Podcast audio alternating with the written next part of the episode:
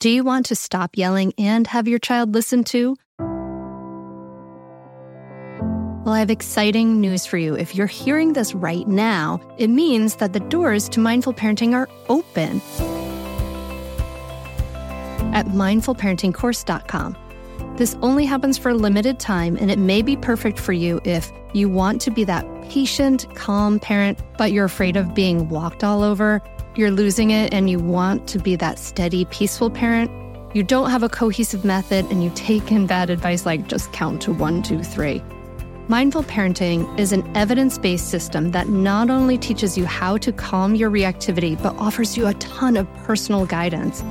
A lot of other parenting coaches talk about the best way to respond to your child, but guess what? They don't walk you through the research proven practices that it really takes to create changes that actually last. Mindful parenting teaches you the specific steps to create cooperative, loving relationships for life. In mindful parenting, you can learn how to stay calm, even if you find yourself shouting hourly now. Be present for your child no matter what they're going through. Resolve conflicts easily without yelling or taking away the iPad. Set limits without your child resenting you for days afterward. And build trust between you and your child so that you avoid misery in the teen years. The doors are open now at mindfulparentingcourse.com. Unlike other programs in Mindful Parenting, we offer one on one coaching to every member and weekly drop in coaching sessions. Don't wait anymore. You and your kids are worth leveling up. Go to mindfulparentingcourse.com and join now before the doors close again. That's mindfulparentingcourse.com. I'll see you there.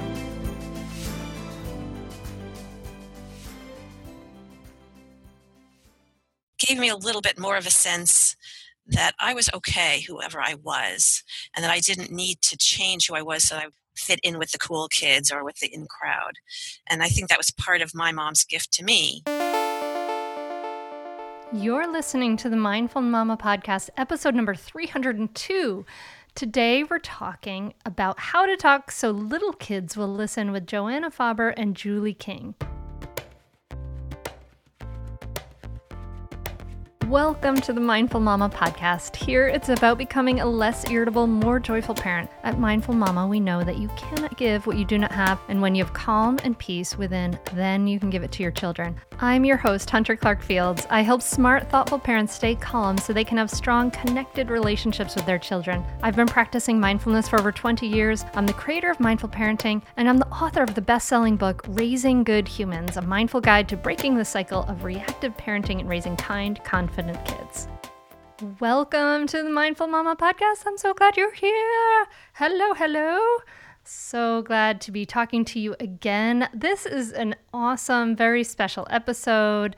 This is a special replay episode from an episode we aired in 2018, but it's such a classic and it's so powerful I needed to just share it again. And actually, the heads up, we're going to have a brand new episode with Julie King and Joanna Faber in just a few weeks, actually. So, but this episode is with the ladies who are co authors of How to Talk So Little Kids Would Listen, a survival guide to life with children ages two to seven. And Joanna and Julie are amazing. They write books, they lead workshops, they consult with parents, and they have amazing judo parenting communication skills that are just amazing. And if you've been listening for a while, you know that mindful parenting consists of mindfulness, the whole mindful parenting clear method. Step one is calm. We calm our reactivity. We do this inner work. We understand our triggers, take care of difficulties. We do all this inner work so that then we are able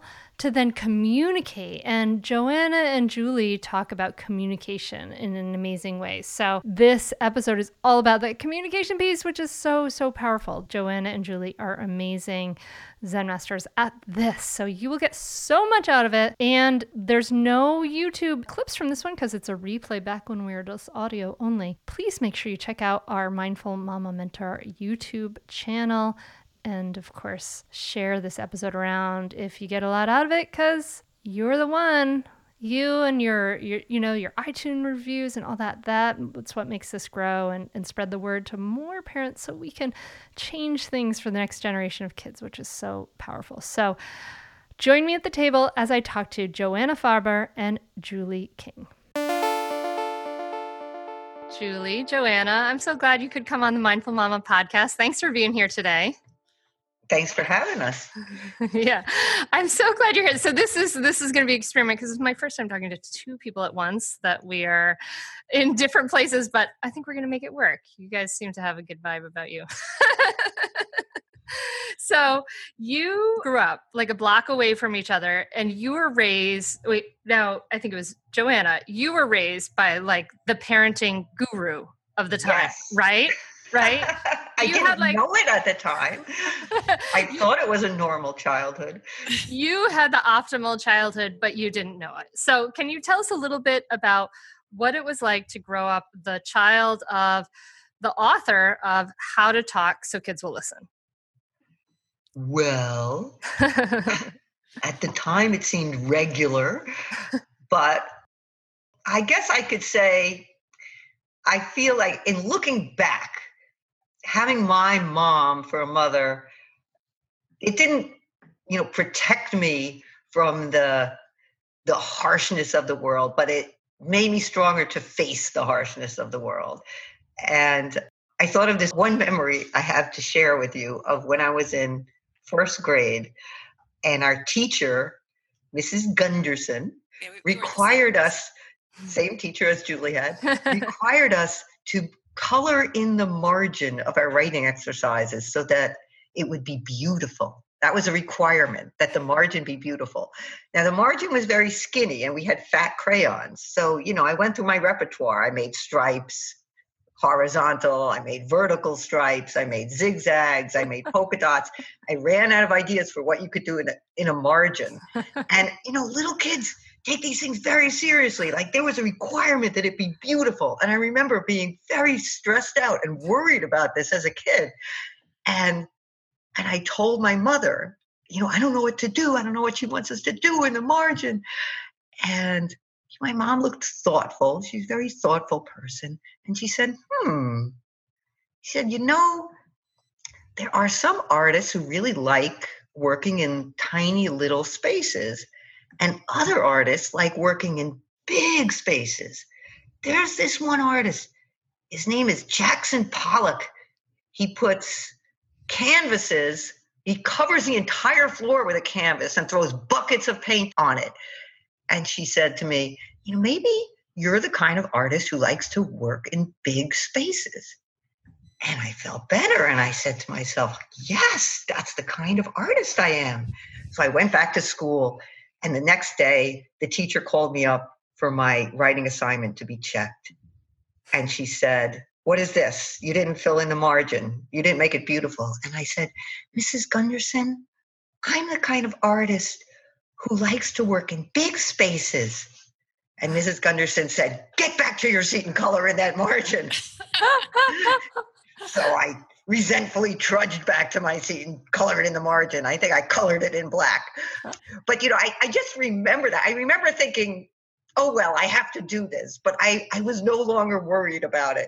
I, like, I had a mom who understood me and understood the kind of artist I was, and that was enough for me. So that's that's a great gift to go through a childhood with with a parent who understands who you are and and accepts who you are. Because kids kids stress out about every little thing. Kids take things very seriously. Mm-hmm. yeah i love that that you know you're saying to have a parent who understands and accepts who you are and i think that's i love your story.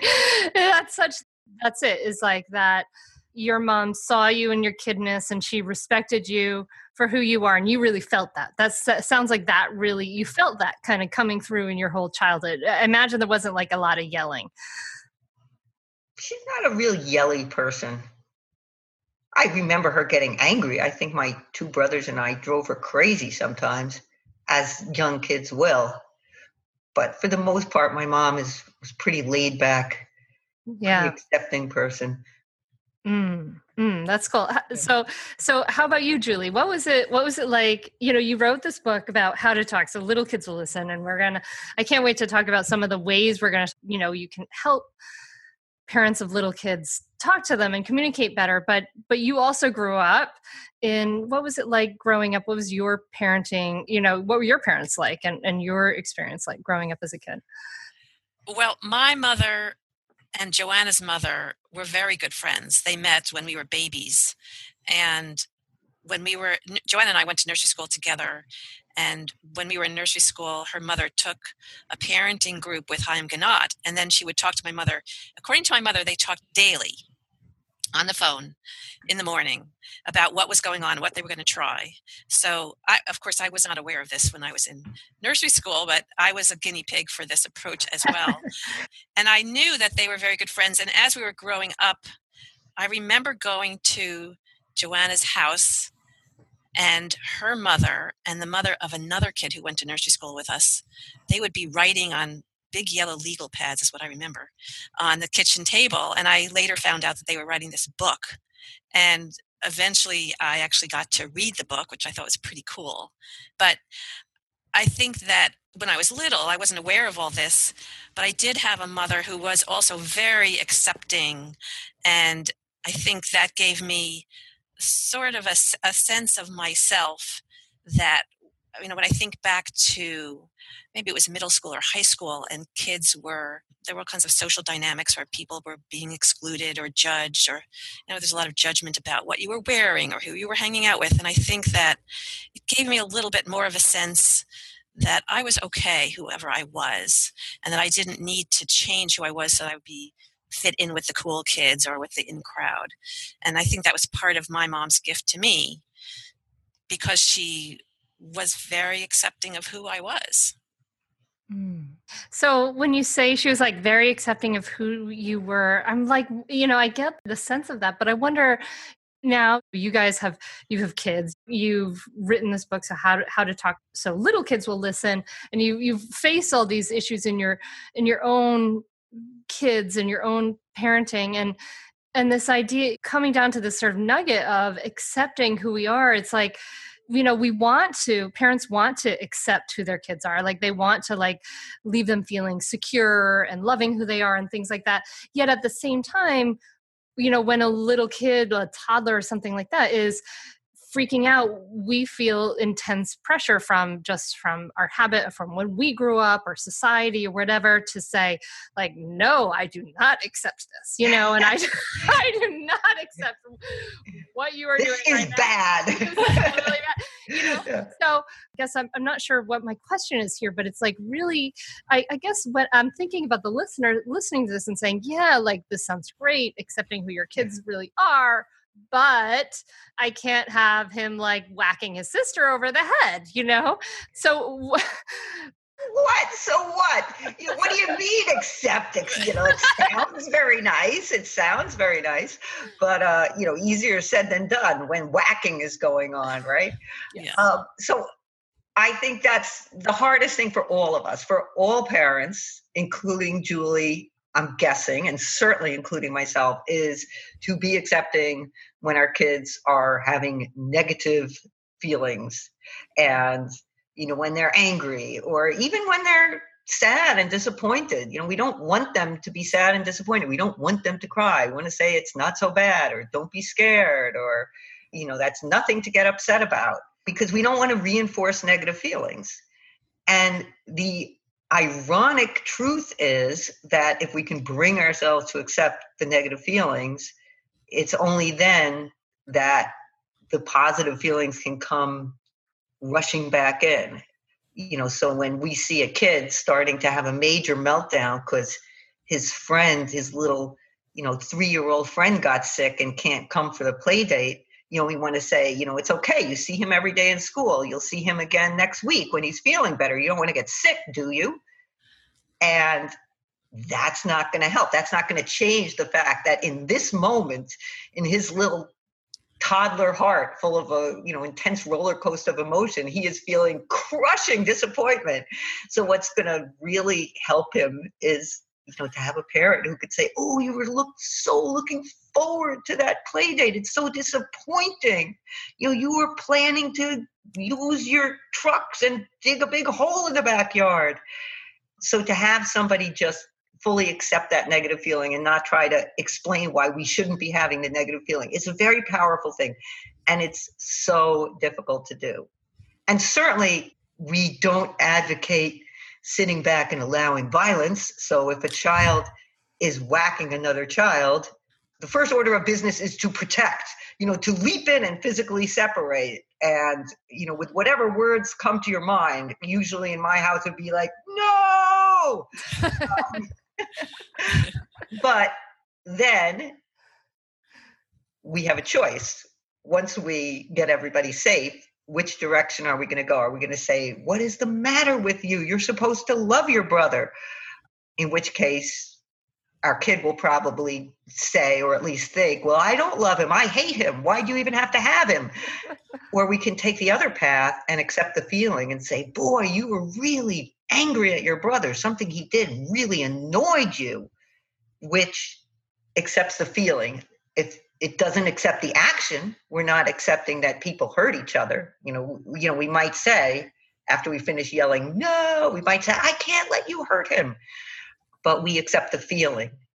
And then that opens the dialogue and it opens the heart. Yeah i'm so mad at him. You know he broke my lego spaceship. Oh he was trying to play with it and he doesn't know how to hold things delicately. And you work so hard on that. Yeah. You know, boy, we really need a safe place for those Legos. That's what's actually going to help a kid return to fond feelings for his brother. And I know that, uh, you know, my mom always said, she would quote Dr. Ginott and say, for you, learning these skills, it will always be, you'll always speak with an accent. But for your children, it will be their native tongue. And I am the child so I should be speaking with a native tongue. And I feel like a lot of times I do. A lot of times these skills come so naturally to me, but sometimes they don't. Just like any parent, I want to protect my kid from sadness or disappointment. And it's hard for me to react helpfully when kids are very angry or hurting each other. And that's when I fall back on my intellectual knowledge or or I just do it the wrong way and then I come back and say, "Boy, next time I'm going to do this better." So it's it's great for it to be part of you, but it's also it's also great to know it intellectually and be able to, you know, sometimes just go back to the formula because sometimes our emotions, you know, we're we're only human. Our emotions get the better of us. We all get frustrated. We all get angry. I want to tell you about a great podcast that you should check out, especially if you ever deal with any school system, which you probably do. It's called Understood Explains. This season of the show is hosted by teacher and special education expert Juliana Urtubey, and it's all about how to navigate individual education plans, also known as IEPs. And this season of Understood Explains covers topics like how to tell if your child needs an IEP and busts common myths about special education. So I checked out the episode on the difference between IEPs and 504 plans because my daughter Maggie uses a 504 plan and it was really, really helpful. It went over all the differences, which one's better, how to get them, different myths and what your rights are, all kinds of different things that you should understand if your child may need extra help in education through an IEP or a 504 plan. The tone is super helpful, friendly, and smart. I highly recommend you check it out. To listen to Understood Explains, just search for Understood Explains in your podcast app. That's it. Understood Explains. Are you overwhelmed by the things that get in the way of you doing what you want to do? Are you looking for ways to simplify life to better align with your values? Do you want to create space in your schedule so you have room for more of the good stuff? Play, joy, relationships, gratitude, and more? If you answered yes to any of these questions, I invite you to check out Edit Your Life, a podcast to help you edit the unnecessary from your life so you have more room to enjoy the awesome. Through episodes with me, Christine Koh, and a range of super smart, compassionate, and thoughtful guests, You'll come away with big picture insights and practical ways to declutter your home, schedule, and mental space without getting bogged down by perfection. I have always believed that small moments and actions matter tremendously. My goal is to help you find agency and space in your life through doable baby steps that will leave you feeling accomplished instead of overwhelmed. Check out Edit Your Life wherever you enjoy your podcasts. Yeah, and with our kids, we we have so much of our like I think we have so much of our our ego honestly really tied up into it like they're a reflection of us we are seen as having so much influence or we're you know society quote sees that we are almost re- responsible for their actions which of course is crazy because they're a whole other human being right? But you know we have so much of this our own self identity almost like wrapped up into who they are and how they act. So those sure and, and we don't know we don't understand how little control we have over their actions until we're actually parents ourselves because I certainly remember being judgmental of other parents. You know, oh, why is that child hitting another child? His parents must spank him at home or his parents must fight in front of him. And and then I had my own little kids who, you know, merrily hit and kicked and bit when they were two year olds. And I thought, oh my goodness. and I think it's hard also because when we first have kids, they are completely dependent on us and we we have to meet their every need and anything they do we have pretty much control over where they go because we put them there. And then they grow into these little toddlers or these little, ones who start to have opinions about what they want to do or whether they want to do it. And I think sometimes they grow faster than our conception of who they are and what our relationship is to them. And so we think, well, I still should be controlling them and, and deciding what they do and, and where they go. And they have a different opinion, and we have to adjust to that. I, and I think sometimes that happens, they're, they're ahead of us in, in that process. Yeah, yeah. Yeah, so we've kind of dived into sort of the content of this, but you're Joanna, you were you were like raising your kids, right? When you when you i love the story you tell in the book and i wonder if you could just tell the story of like how you were kind of at a play date or at a baby meeting and someone was like oh by the way there's this amazing book. And is that when you kind of revisited the content of how to talk? So listen i'm just curious about like when did you say decide oh let me go and look back at this intellectually and re-shore this up in myself? I think having my first son was like learning to ride on a bucking bronco because he is a very you know strong-minded individual. I remember when the other parents were dressing their little little toddlers in cute, colorful outfits. You know, mine insisted on putting his own clothes on, and he was like a little beatnik. He would only wear black, this black shirt and black pants. And when everyone was carefully feeding their babies, mine insisted on feeding himself, and always made a big mess. Everybody else was neat. Um, you know, so he was he had a very strong will you know, I was always thinking about, you know, skills and, you know, how can I handle this without butting heads but I, I didn't tell anyone that my mother had written this book because I felt like I was working as hard as I could, just, you know, running after this kid and, and trying to get him to cooperate, you know, so I didn't feel like I was the model of the perfect parent. And, you know, I don't want people looking at me and thinking like, hmm, like, so her mother wrote a parenting book? Really? you know, so, you know, I kept it on the down low. and, and and then there was that play group where one of the other moms said, Oh, Joanna, you have to read this book. It's just your style. You would love it. I guess she had heard me talking and it sounded familiar. You know, it sounded like the skills in this book. And then I couldn't, you know, deny my parentage at that point. I said, you know, yeah, my mom wrote that book. And and that's when I was outed you know, she she called out to everyone, you know, hey guys, Joanna's mom wrote this book and she never told us. yeah. So that's that's when it's not that it rekindled me, you know, looking back at the skills for my own life, but that's when I got involved in giving talks and then giving parenting workshops because then people started saying like, "Oh, you could come talk at our church. Oh, you could come talk at our mother's group. You could come talk at our school." And and at first I thought, well, what do well, I don't I don't really have anything to say to you. I'm just trying to keep my head above water. But then I realized that I, I actually use all these skills every day in trying to keep my head above water. So I thought, well, I'll share that. You know, and that, there's a lot of crazy stories there.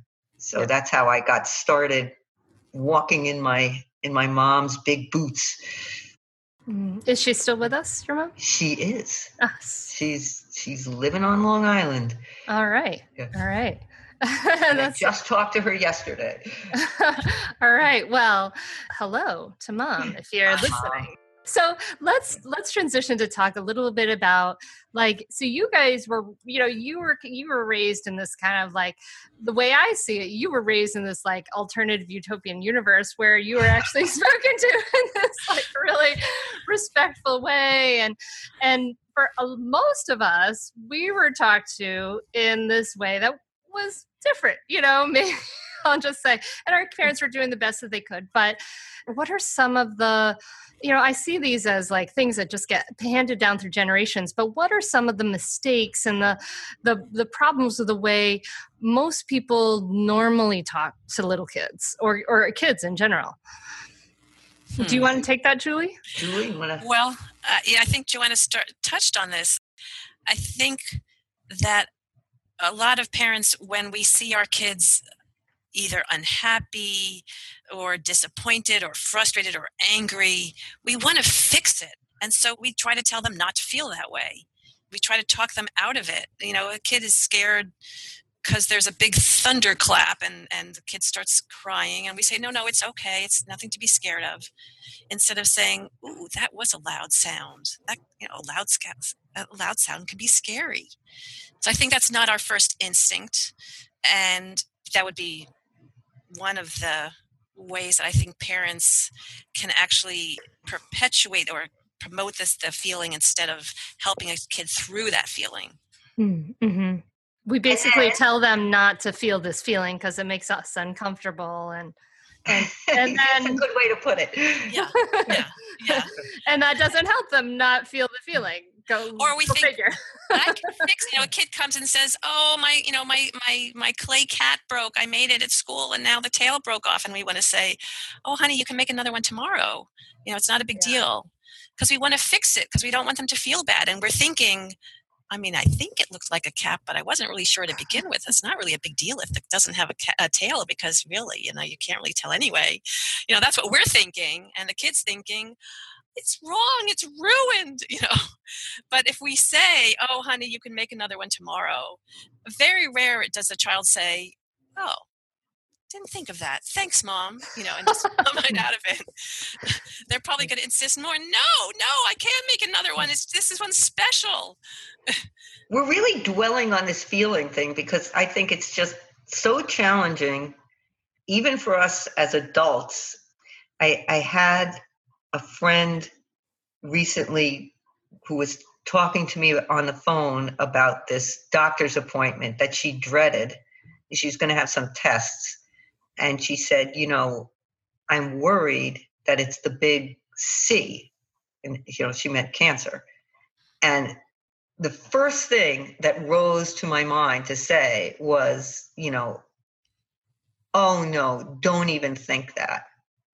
Mm. But, you know, I, I kind of bit my tongue because I know you're supposed to accept people's feelings when they're upset intellectually. And and I said something along the lines of, boy, that's a heavy worry to be carrying around. And my friend gave this sort of explosive response. She said, Yes, it is. And do you know what people tell me? I said, What? She said, They tell me not to even think about that. Isn't that absurd? How could you not even think about it? And I thought, That's what I was about to tell you because we don't want to think about these terrible things. But the relief, the relief that it sort of exploded out of her when I managed to force myself to, you know, to accept that that worry and that fear, you know, was just blew through the phone. And I thought, boy, this is hard. This is hard. Even when you practice, it's hard. It's hard to face scary and upsetting things.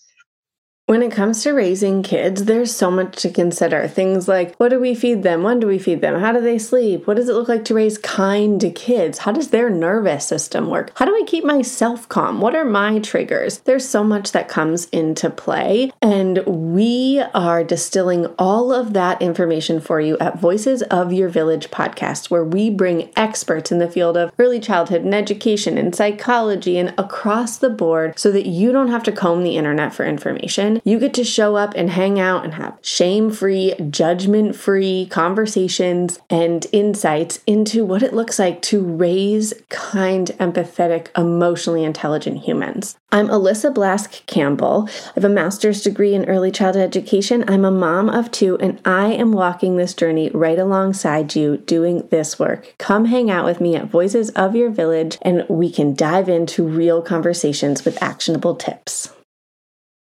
Well, hey there, busy mama. Are you looking for ways to make your life easier, your home less chaotic, and at the same time add more joy to your life?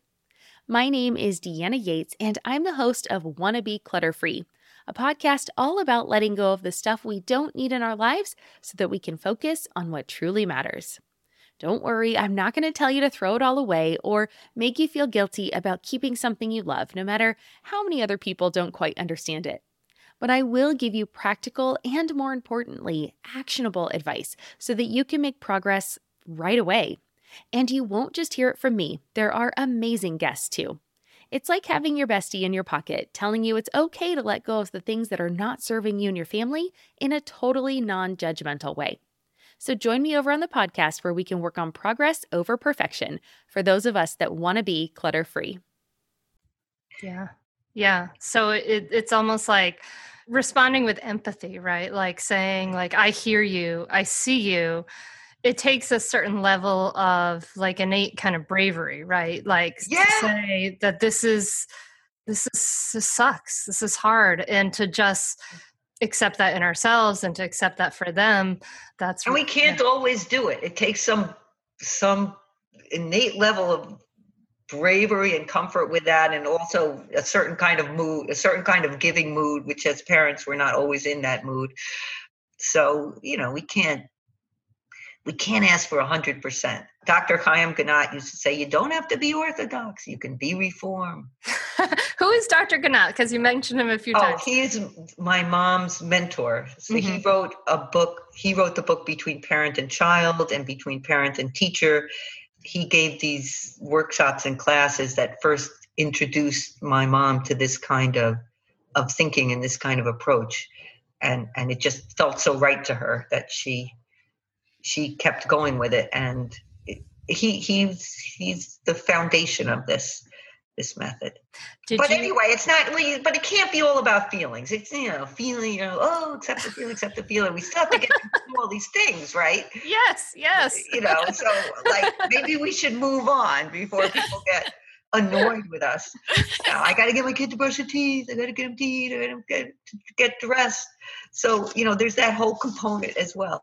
But I, but I, th- I, think it's important that you linger on accepting the, the feelings because the thing is is like if we just try to push past it, it just takes up more time anyway. You know, if, if yeah. we're like they're saying, "Oh, this is horrible," like my toothbrush is sticky, and oh, I'm really upset about it, or whatever, and we're just like, oh, just do it, do it. That there's that ends up being explosive and taking longer anyway you know and when we are accepting those feelings and we're creating that connection and saying, oh, I hear you, I see you, I care about how you're feeling right now, then it snowballs in a positive way. And I think that so you're right to linger on that because it, it that creating that positive snowball can just make you know a big big difference and especially when they're young.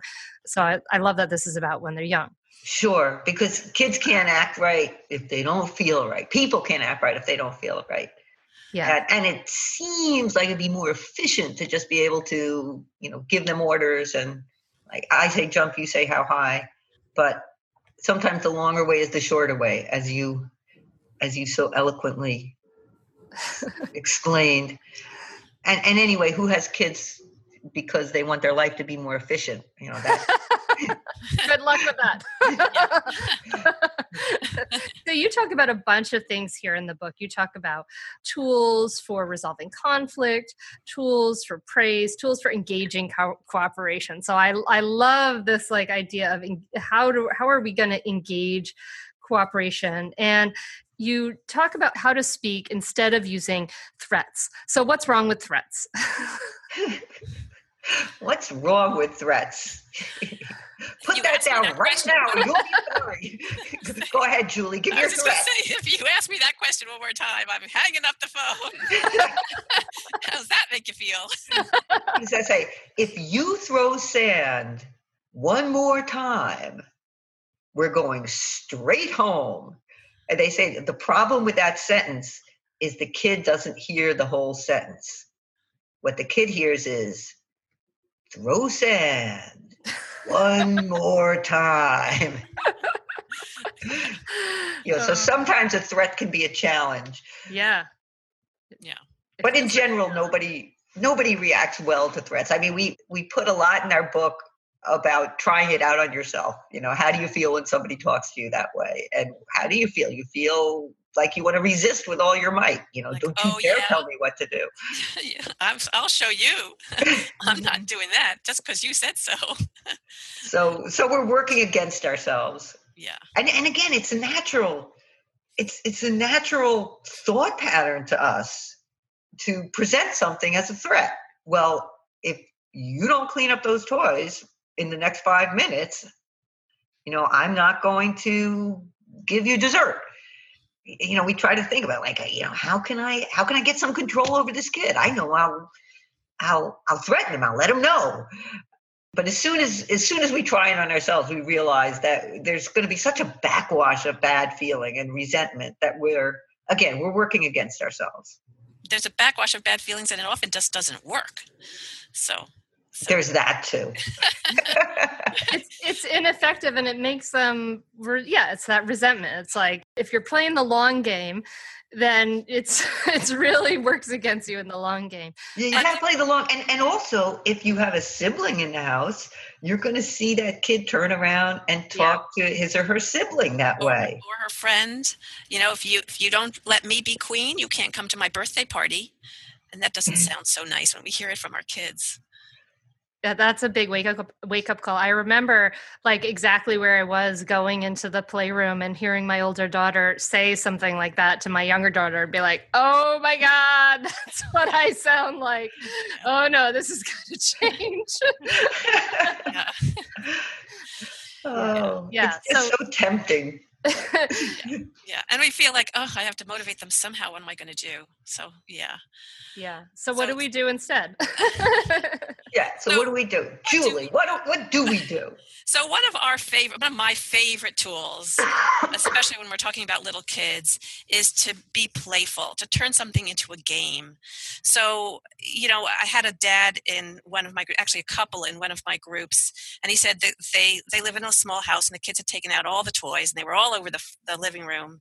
And the parents were just beside themselves yelling at the kids. They were two and five trying to get them to clean up and it was not working and the and the wife said to her, her husband i'm out of here i can't take this anymore and she went in the bedroom and slammed the door.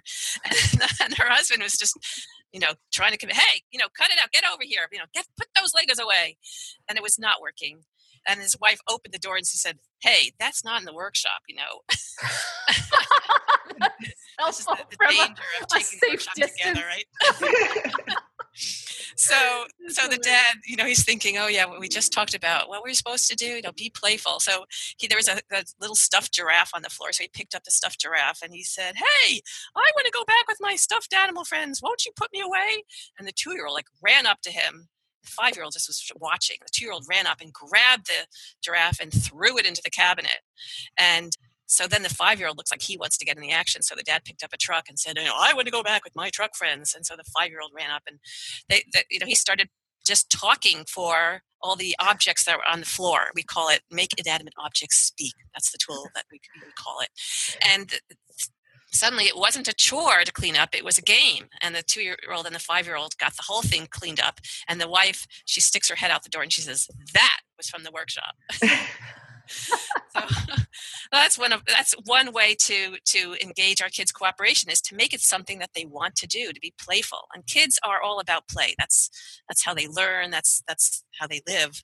So if we can turn something into a game you know where we suddenly can change the mood and get some cooperation instead of instead of all yelling. Yeah yeah and you might say where's the work ethic? You know? Shouldn't they just do it because we tell them to? It's like well two year olds and five year olds don't have much of a work ethic. They don't see much point. You know, they don't thrill to the sight of a tidy house. I mean, it's really our need for it to be tidy. So, so if we can make it a game, whether it's through making inanimate objects talk or putting on music and cleaning up quickly to fast music and then slowly when the music gets slow and then freeze when the music stops. A teacher told me that game. She she has oh, kids like clean up with that every day. And she said everybody wants to clean up you know, if we can make it fun for them, then they're learning that, you know, yes, we clean up every day and and it's fun and we all cooperate and there's a good mood and there it's not part of it's not all wrapped up in threats and punishment.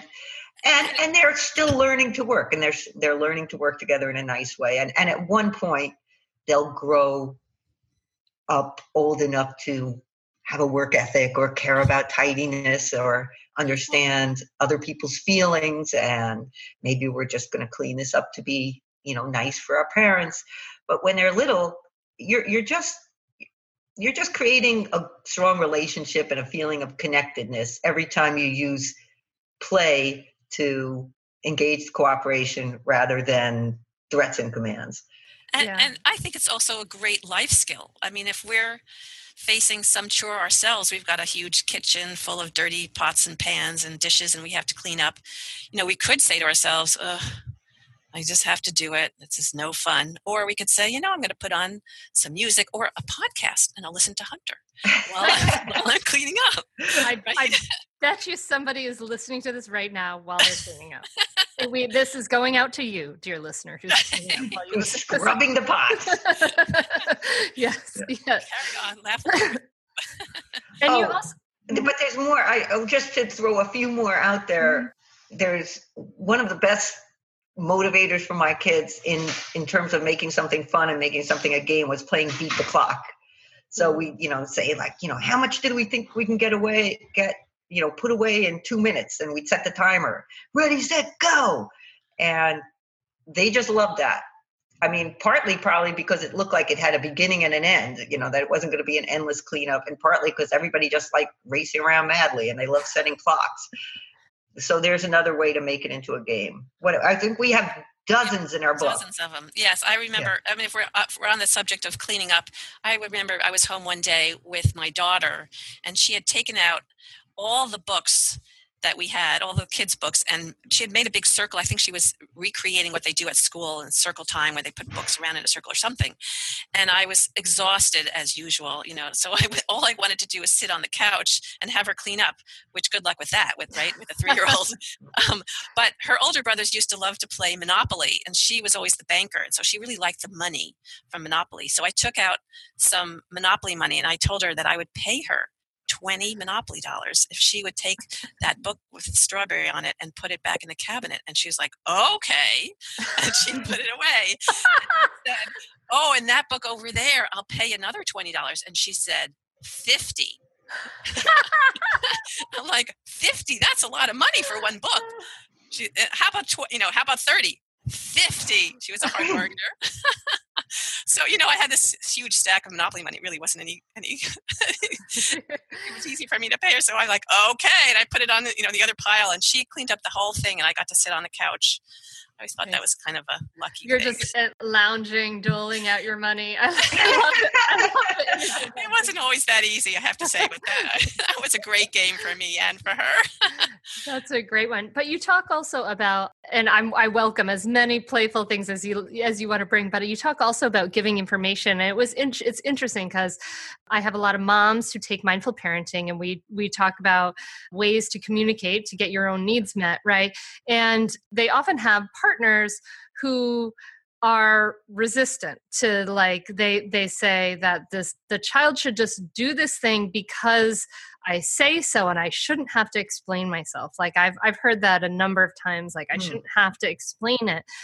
but you talk about giving information and i think that we're you know i think also societally we're kind of collectively learning that we kind of need human beings want to have a why like in fact we saw at the art museum recently a little sign that had like a like a no touching sign but it said you know fingers hurt you know they damage the painting. Oh, touch. And i was like good. oh you know they're they're giving information. They're telling you why you should do that rather than just don't do it. So talk to me a little bit about giving information or, and also even like you know you also talk about describing how you feel as a parent to, to young kids how do, how do we do that to really young kids for really young kids Julie, who's answering that one? You or me? the trials and tribulations of three people here we go um, well, giving information is, first of all, useful because you're giving a kid information. And second of all, it's useful because you're eliminating the command, which creates resistance because nobody likes being ordered around. So, you know, you you're winning both ways. So what's an example of giving information? You know, the oh, the milk gets sour when it when it's left in the sun. Mhm. And then what happens? The kid sees that they left the milk in the sunny spot on the table and they say, Oh, the milk's in the sun. It's going to get sour. Oh, I'll put it away in the refrigerator. The kid tells herself what to do instead of you telling the kid, Hey, go pick that milk up and put it away. So she's learning about milk and she's giving herself the command. And when you think about it, that's really how we talk to our adult friends we give them information and we trust them to tell themselves what to do. Uh, for instance, I have this I have this kitchen table that's made of pine, which was kind of a mistake because pine is very soft wood, and people like to. I found tap on tables with forks and knives, and I cringe as I see the beautifully sanded surface get dented. And so, you know, what do I say to an adult friend who's gouging my table? You know, what is the matter with you? Stop that immediately. You're ruining my table. You know, no, I don't say that. I said, oh, that table's made of pine. It, it dents really easily. It's really soft wood. It dents easy. And they say, oh, and they stop. I love that you gave that example because for me that that's like a, a test, right? If I'm being kind of like if I'm having some respectful communication, I don't know how to do it. I imagine like, well, what if my child were like some 22 year old roommate that I have mm. li- that lives in my house? How would I say this to that person, just to get my own stuff out of the way of it, you know? But that, yeah, I think that's yeah, I, I think that's that's you know, it's a great test. I've had more than one parent in a workshop say, "Oh, oh, I get it. I just have to imagine how I would speak to an adult friend." You know, so you know, so if your partner left a lot of dishes in the sink overnight, you know, you might say, "What's the matter with you? You're such a slob. I don't want to have to look at your mess in the morning. You know, clean it up." But Ouch. you know, that would probably ruin the relationship. So you might give information. You might tell them how you feel. You might say, "Oh, you know, when I wake up in the morning, I'm so sleepy and I just want to make myself breakfast. It's I get frustrated, you know, do with this? encountering a pile of dirty dishes in the sink. You know, at night it's okay, but in the morning I can't. You know, and in the morning I- I'm just not awake enough to deal with it.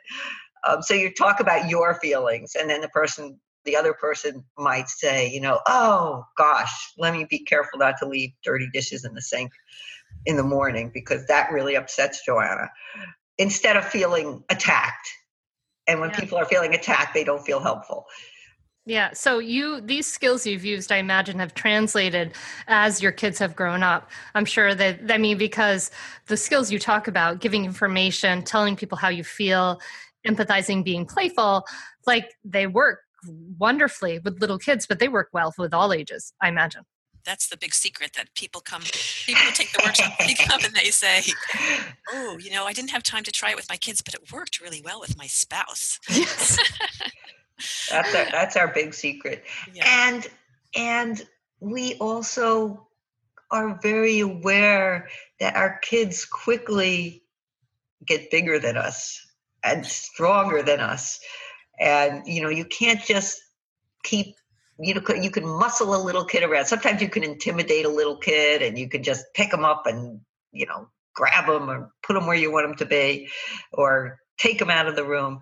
but you know they very quickly grow bigger and and if you have a relationship that's based on you know respecting and caring about each other's feelings and solving problems it's so nice when they're looking down at you you know when they're 12 years old and they're almost six feet tall and they're in their size 13 boots and they're looking down at you with their newly deep voices and you can just talk to them and they also talk to you that way instead of saying hey cut it out leave my lap you know stop being so rough with my laptop they're like hey mom just makes takes a light little touch on that touchpad. You don't have to bang on it.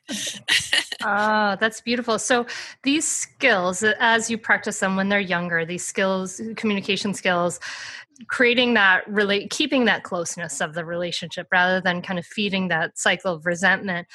My my biggest hope because as i told you guys i have an eight year old and an 11 year old my biggest hope is that it will soften some of the the drama of the you know adolescent years because i know for me my father you know started saying you will do this because i am your father kind of stuff when i and we had a lot of turmoil. It was really upsetting time you know when i was around 14 so how were those ages for you and your kids?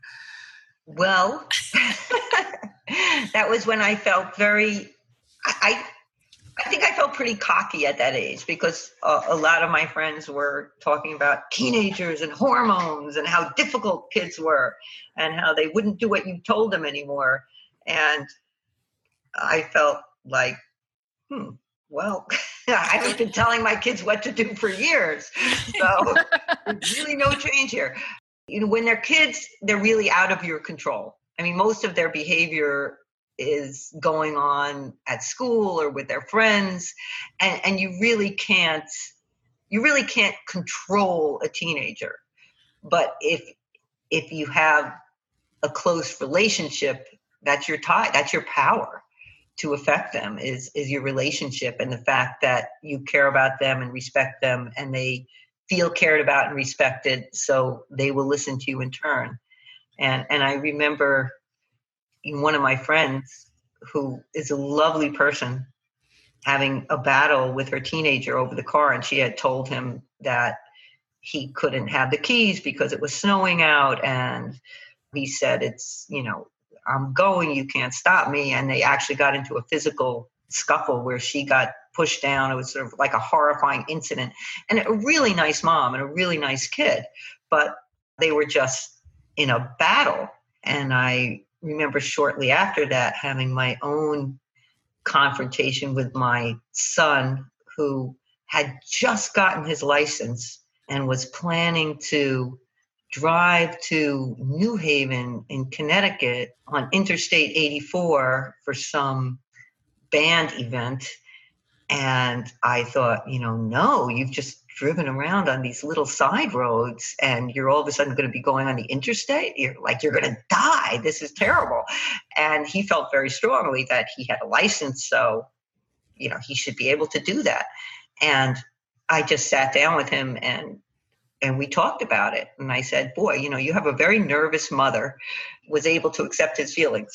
From your point of view you know you have a license you studied you practiced you passed the driving test you feel confident to do this and and here i am holding you back from this experience. And from my point of view i know that driving on the interstate and getting on and off exits and merging with trucks is something that takes a lot of practice and experience and the problem is that if you make a mistake you can be terribly injured or die and, and it just you know, I, I, you just have a very worried mother.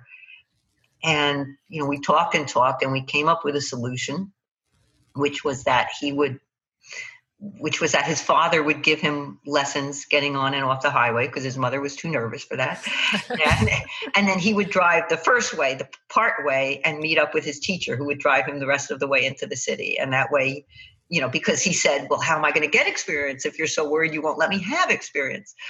but uh, you know we we were able to to talk through it and come up with a solution that felt right to both of us and was just one of those situations where there were two people who both felt very strongly and there was a lot of emotion but but there was also respect and ability to listen to each other. And, and that's, that's the kind of thing that happens with teenagers. Everything seems to have high stakes. So we really, you know, I really treasure that connection.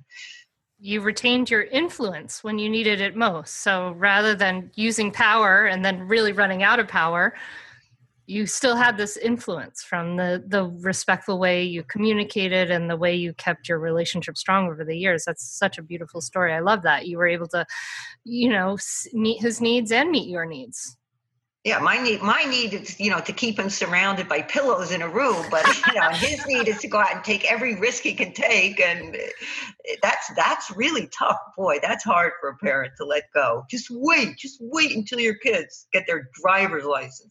There's uh. nothing like that. But uh, but you know I couldn't. I can't keep the keys away from a kid who's six foot two and 180 pounds and you know full of muscle. You know I I can talk to him though. yeah. Julie and Joanna, you guys have so many gems in your book, taking how to talk so kids can listen and, and translating it for little kids. I could probably keep you here for two hours asking you questions.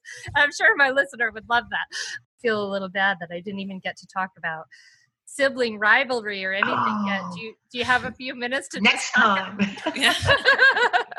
Whole nother topic. yes, yes. Maybe we could do it. Maybe we could do it again. That would be lovely. But I I feel really heartened by your your work and your stories of what what you've shared and the way it's it's turned out for you in your own lives. It's really hopeful. It's a message of hope that you have, which is really nice. Yeah. Yeah. It is. It's a message of hope.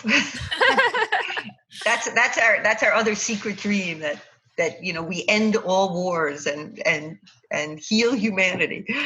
I mean, I think that's that's where people first learn how to deal with conflict is at home when you want the window open and your brother wants it closed or or you want to use the blue marker and he does too or every little conflict that happens at home we're teaching our kids what do you do when when you're in conflict with somebody else. And we're trying to provide parents with tools that they can use with their kids and their kids can use when they grow up to be adults and conflict in the world. It's a model for them. It's a model for them. What do you do? What do you do when when your needs are in conflict? Do you do you think about a way to punish the other person or a way to force the other person? Or do you listen to the other or hurt the other person? Or do you listen to each other and see if you can come up with something that respects the needs of both people? It's it's a it's a model for for life. Yeah, yeah, and for those of us who were raised in the the the stronger party always wins model, this is another amazing resource to help us into that model of you know i respect your needs you respect mine kind of thing or we want to model how to how to do that. So i i just want to thank you for the the work that you've done with this book. I know it sort of came i was like oh there's one for little kids i didn't know. I'm so excited. And so i think everybody should should absolutely go out and get how to talk so little kids will listen because you have a lot of wonderful things in there and then you have those great drawings in there too. So there you go. you'll laugh, you'll cry, you'll chuckle. there are all the drugs in there. Yeah. So thank you. Thank you for for doing this work. Thank you for being on the Mindful Mama podcast. Where can people find out more about you, Julie and Joanna, and and the book and what you're doing? Julie, tell them. Well, we have a website for our book, How to Talk So Little Kids Will Listen.com. And we also have a Facebook page. If you search for How to Talk So Little Kids Will Listen, you'll find us. And I also have a website with my workshops and, and support groups and that and, and consultations and that sort of thing. And that's julieking.org. So you can find us in any of those places. And if you get the book, we also have an email address at the back. If you go to the chapter called "The End?" question mark, we have our email address there, so you can write to us, and we try to write back to everybody. It's kind of and we feel terrible guilt because we don't write back to everybody, but we write back to a lot of people. we try. yeah, yeah. And we'll link up to those those sites in mindfulmamapodcast.com on the show notes too. So so thank you guys. Oh my goodness. Are they not just the Zen masters of communication? I love Joanna and Julie, and I just want to give you a heads up if you loved this episode, I recorded a brand new conversation with them in 2021 that will be released soon. So make sure you are subscribed to the Mindful Mama podcast wherever you're listening so you get each episode as it comes out. And I want to know what did you think? Did you like this episode? What are you getting out of this? What is the one thing you're going to get out of this. Go ahead, you know, tag me on Instagram at Mindful Mama Mentor and tell me what that thing is. I would love to know. I want to know what is the communication piece that you want to change because there's so much here. They just have so much wisdom, so beautiful, and it just fits in so beautifully with mindful parenting, which is the overlap of mindfulness, self compassion, communication. So, love it, love it, love it. Please do share this episode if you got something out of it. And I will be back in your inbox with another special Friday episode or back in your podcast player. And Friday, I'm going to be talking about seven things you should stop doing in order to be a happy parent. So it's going to be a powerful episode. I invite you to listen to that as soon as it comes out. Let me know what you think. And I'm just hoping you have a great week. For me, it's at the end of my summer. Things are changing. We're in September.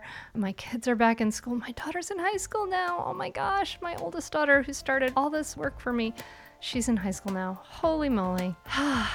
this is a precious, fleeting road we're on. I hope that you are giving your dream the resources it deserves because this is it. This is our, this is it. It goes by so fast. Oh my gosh. High school.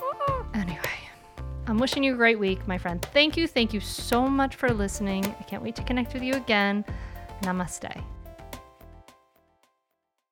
I'd say definitely do it. It's really helpful. It will change your relationship with your kids for the better. It will help you communicate better.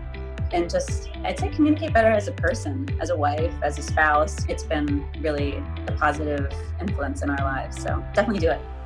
I'd say definitely do it. It's so worth it. The money really is inconsequential when you get so much benefit from being a better parent to your children and feeling like you're connecting more with them and not feeling like you're yelling all the time or you're like, why isn't things working? I would say definitely do it. It's so, so worth it. It'll change you. No matter what age someone's child is, it's a great opportunity for personal growth and it's a great investment in someone's family. I'm very thankful I had this. You can continue in your old habits that aren't working, or you can learn some new tools and gain some perspective to shift everything in your parenting. Are you frustrated by parenting? Do you listen to the experts and try all the tips and strategies, but you're just not seeing the results that you want? Or are you lost as to where to start? Does it all seem so overwhelming with too much to learn? Are you yearning for a community of people who get it, who also don't want to threaten and punish to create cooperation? Hi, I'm Hunter Clark Fields, and if you answered yes to any of these questions, I want you to seriously consider the Mindful Parenting membership. You will be joining hundreds of members who have discovered the path of mindful parenting and now have confidence and clarity in their parenting. This isn't just another parenting class. This is an opportunity to really discover your unique, lasting relationship, not only with your children, but with yourself.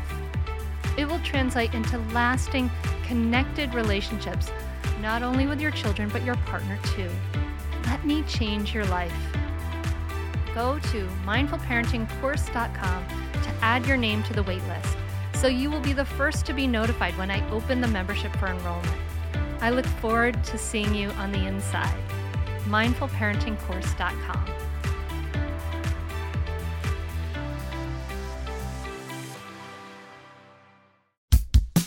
Oh, hey, everybody! It's us, Blair and Molly, your old pals from Toddler Purgatory.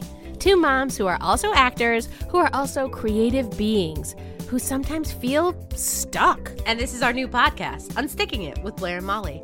What happens when your creative spark just seems to disappear? Gone. Poof. Bye. See ya. What happens when life gets in the way of your creativity instead of nourishing it? That's what happened to Molly and me. We felt like the thing that drove us creatively stopped working and impending doom had in fact impended. Totally. So we decided to do something about it. And that was steal ideas about getting unstuck from the most creative people we can find. We talk to guests about how to break through the mucky, gluey, sticky wall that can get between you and your creativity. We hear about their journeys, their successes, their challenges, and even their bougie coffee shop orders. And we're not just talking Bob Ross type paint on paper artists here, though we talk to them too. We're talking to actors, creative directors, dancers, and people who are working hard to be their best creative selves in a world that can sometimes feel real uncreative. We all have something to teach each other, so let's steal their ideas together. Join us, won't you, as we deep dive into how to unstick ourselves from the life gunk that can get in the way of our creative freedom. Pandemics, school calendars, world events, lack of sleep. Oh, get out of their life gunk and let's get back to your best creative self. Subscribe to Unsticking It with Blair Molly. You're not going to want to miss an episode.